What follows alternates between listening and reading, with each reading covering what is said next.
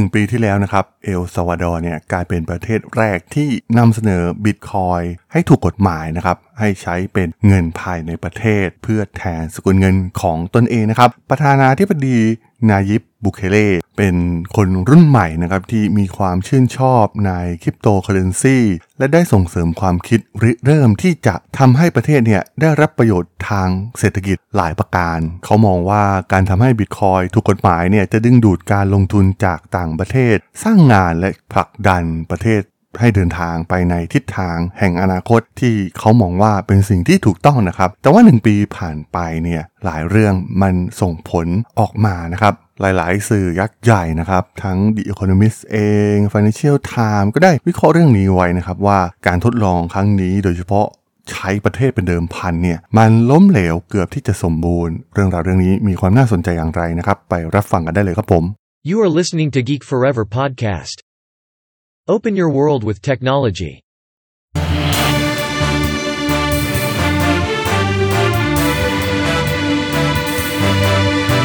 This is Geek Daily. สวัสดีครับ ผมดนทลาดนจากดนบล็อกนะครับ และนี่คือรายการ Geek Daily นะครับ รายการที่จะมาอัปเดตข่าวสารวงการธุรกิจ เทคโนโลยีและวิทยาศาสตร์ใหม่ๆ ที่มีความน่าสนใจนะครับ ใน EP นี้จะมาพูดถึงประเด็นของเอลซาวาดอร์กันอีกครั้งหนึ่งนะครับ ถือว่ามีความน่าสนใจมีข้อมูลอัปเดตออกมาจากหลาย ๆ สื่อนะครับ เรียกได้ว่ามันเป็นการเดิมพันประเทศที่มีความน่าสนใจนะครับของผู้นำคนรุ่นใหม่อย่างนายิบบุเคเล่นะครับที่ได้ทำการทำให้บิตคอยเองเนี่ย ถูกกฎหมายแล้วก็ดำเนินนโยบายหลายอย่างนะครับที่ส่งเสริมการใช้บิตคอยน์ทั้งหมดนะครับ ซึ่งต้องบอกว่าสิ่งที่เอลซาวาดอร์ทำเนี่ยมันมากกว่าแค่การอนุญาตให้มีการใช้บิตคอยน์ในการทำธุรกรรมนะครับ เพราะว่าตอนนี้ประเทศส่วนใหญ่ก็มีรองรับให้สามารถใช้บิตคอยน์ในการทำธุรกรรมอยู่แล้วนะครับ แต่ว่าเอลซาวาดอร์เนี่ย บังคับมันให้เป็นกฎหมายเลยนะครับ ซึ่งเป็นสิ่งที่แตกต่างจากประเทศอื่น ๆ ซึ่งในกฎหมายที่ออกในปี 2021 เนี่ยระบุไว้ว่าตัวแทนทางเศรษฐกิจทุกคนนะครับต้องยอมรับบิตคอยในการชำระเงิน และต้องยอมรับในทุกสิ่งนะครับ ไม่ว่าจะเป็นสินค้าหรือบริการต่างๆ ภายในประเทศมันเป็นกฎหมายบังคับนะครับที่มีความแตกต่างอย่างชัดเจนจากประเทศอื่น ๆ นะครับ เพื่อสนับสนุนการรับบิตคอยรัฐบาลได้สร้างแอปที่เรียกว่า Chivo Wallet นะครับ เพื่อทำการแลกเปลี่ยนบิตคอยน์เป็นดอลลาร์โดยไม่มีค่าธรรมเนียมนะครับ นอกจากนี้นะครับยังมีการส่งเสริมให้ผู้คนเนี่ยมาใช้ Wallet ตัวนี้นะครับ มีการแจกโบนัส 30 เหรียญสหรัฐนะครับ แต่ดูเหมือนว่าแม้จะมีกฎหมายบังคับ และสิ่งจูงใจต่างๆเหล่านี้บิตคอยน์เองเนี่ยก็ยังไม่ได้รับการยอมรับมากนักของประชาชนชาวเอลซาวาดอร์นะครับ มีการสำรวจจากทั่วประเทศ 1,800 ครัวเรือน ชาวเอลซาวาดอร์ในเดือนกุมภาพันธ์ ซึ่งข้อมูลที่ออกมาก็คือมีเพียง 20%ของประชากรที่ใช้ Chivo Wallet สำหรับธุรกรรมบิตคอยน์และผู้คนส่วนใหญ่เนี่ย ดาวน์โหลดแอป เพื่อรับโบนัสเพียง 30 เหรียญสหรัฐเพียงเท่านั้นนะครับ ไม่ได้นำไปใช้ต่อแต่อย่างใด ในบรรดาผู้ตอบแบบสอบถามนะครับที่เป็นเจ้าของธุรกิจมีเพียง 20%เท่านั้นนะครับที่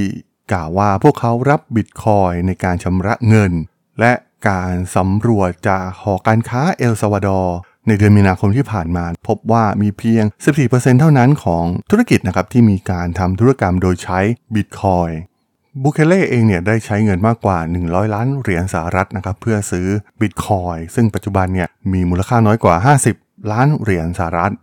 ซึ่งในตอนที่บุเคเล่ประกาศแผนของเขาในเดือนกรกฎาคมปี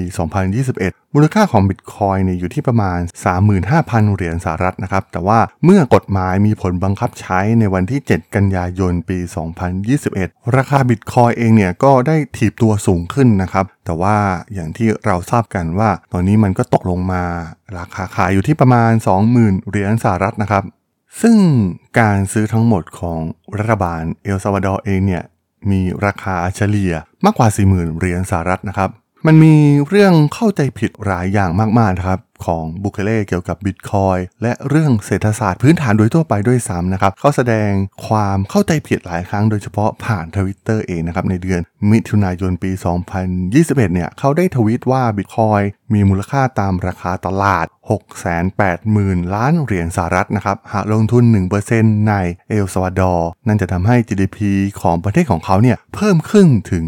25% มันเป็นความคิดแบบง่ายเกินไปนะครับ ที่ดูเหมือนว่าบูเคเล่เนี่ยจะมองว่าบิตคอยเป็นกองทุนเพื่อการลงทุน มันแสดงให้เห็นนะครับว่าเขาเนี่ยไม่เข้าใจ GDP เพราะการลงทุนจากต่างประเทศเนี่ยไม่ใช่ส่วนประกอบของ GDP นะครับไม่มีการเพิ่มขึ้นในการลงทุน จากต่างประเทศ ในเดือนมกราคมปี 2022 ที่ผ่านมานะครับ เขาได้โต้แย้งในเรื่องราคาบิตคอยเขามองว่าในอนาคตเนี่ยมันก็จะเพิ่มสูงขึ้นนะครับ มันเป็นการรอเพียงแค่ระยะเวลา เพราะว่าบิตคอยเองเนี่ยมีจำนวนจำกัดเพียง 21 ล้านบิตคอยในขณะที่มีเศรษฐี 50 ล้านคนในโลกนะครับ ลองนึกภาพว่าแต่ละคนตัดสินใจว่าจะเป็นเจ้าของบิตคอยน์อย่างน้อย 1 เหรียญเนี่ยมูลค่าของมันเนี่ยจะพุ่งไปขนาดไหนนะครับ แต่ดูเหมือนว่ามันจะเป็นความเข้าใจผิดเฉพาะตัวนายิบบุเคเล่เพียงเท่านั้นนะครับ เพราะว่าตัวแผนบิตคอยน์ของประเทศของเขาเนี่ยส่งผลเสียต่ออันดับ credit rating ของเอลซาวาดอร์นะครับรวมถึงความสัมพันธ์กับกองทุนการเงินระหว่างประเทศนะครับ เนื่องจากเหล่านักลงทุนเนี่ยระมัดระวังในการให้กู้ยืมแก่ประเทศมากขึ้น ผู้ปล่อยเงินกู้ในท้องถิ่นเนี่ย ก็ต้องเสนออัตราดอกเบี้ยที่สูงขึ้นนะครับ ในเดือนมกราคมที่ผ่านมา IMF ได้เรียกร้องให้เอลซาวาดอร์ยกเลิกสถานะผู้ให้กู้ตามกฎหมายของบิตคอยนะครับ เนื่องจากความเสี่ยงมากๆนะครับ ทางการเงินรวมถึงตลาดในประเทศ ความมั่นคงทางการเงินบิตคอยเป็นอะไรที่มีความผันผวนที่สูงมากๆนะครับ แล้วก็มันใช้เป็นแหล่งฟอกเงินเยอะมากๆเช่นเดียวกันนะครับ มันไม่เหมาะที่จะนำมาใช้เป็นสกุลเงินภายในประเทศ ซึ่งแน่นอนนะครับว่าทำให้การกู้เงินของเอลซาวาดอร์เองมีปัญหาทันทีนะครับ เพราะว่า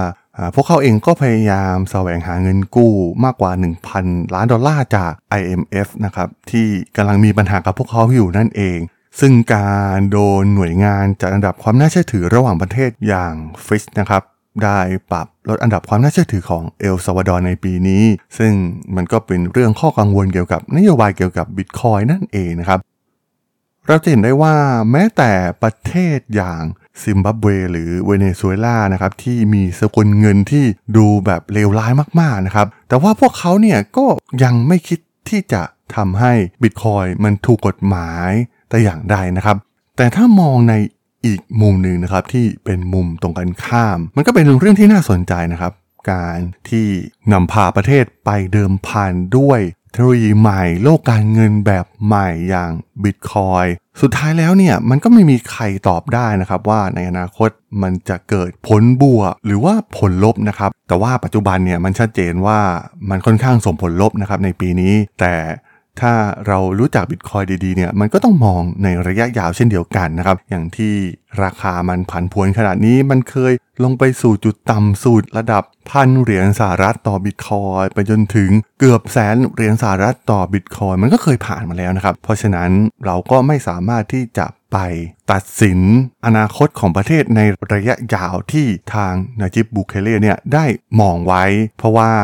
ในวันนี้มันอาจจะเป็นช่วงขาลงของบิตคอยน์เหมือนในหลาย ๆ ครั้งก็ได้นะครับ แต่ว่าเมื่อมันเข้าสู่ช่วงขาขึ้น เป็นตลาดกระทิงเมื่อไหร่เนี่ย ในวันนั้นเนี่ยคนอาจจะมองนายิบบูเคเล่และประเทศเอลซาวาดอร์ใหม่ก็เป็นได้นั่นเองครับผมสำหรับเรื่องราวของ นายิบบูเคเล่ประธานาธิบดีของเอลซาวาดอร์กับการเดิมพันประเทศด้วยบิตคอยน์ใน EP นี้ ผมก็ต้องขอจบไว้เพียงเท่านี้ก่อนนะครับสำหรับเพื่อนๆที่สนใจเรื่องราวทางธุรกิจเทคโนโลยีและวิทยาศาสตร์ใหม่ๆ ที่มีความน่าสนใจก็สามารถติดตามมาได้นะครับ ทางช่อง Geek Forever Podcast ตอนนี้ก็มีอยู่ในแพลตฟอร์มหลักๆ ทั้ง Podbean Apple Podcast Google Podcast Spotify YouTube แล้วก็จะมีการอัปโหลดลงแพลตฟอร์ม Blockdit ใน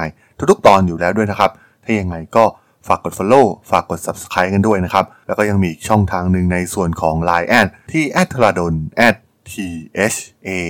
R A D H O L สามารถแอดเข้ามาพูดคุยกันได้นะครับ ผมก็จะส่งสาระดีๆ พอดแคสต์ดีๆ ให้ท่านเป็นประจำอยู่แล้วด้วยนะครับ ถ้าอย่างไงก็ฝากติดตามทางช่องทางต่างๆ กันด้วยนะครับสำหรับใน EP นี้เนี่ยผมต้องขอลากันไปก่อนนะครับ เจอกันใหม่ใน EP หน้านะครับผม สวัสดีครับ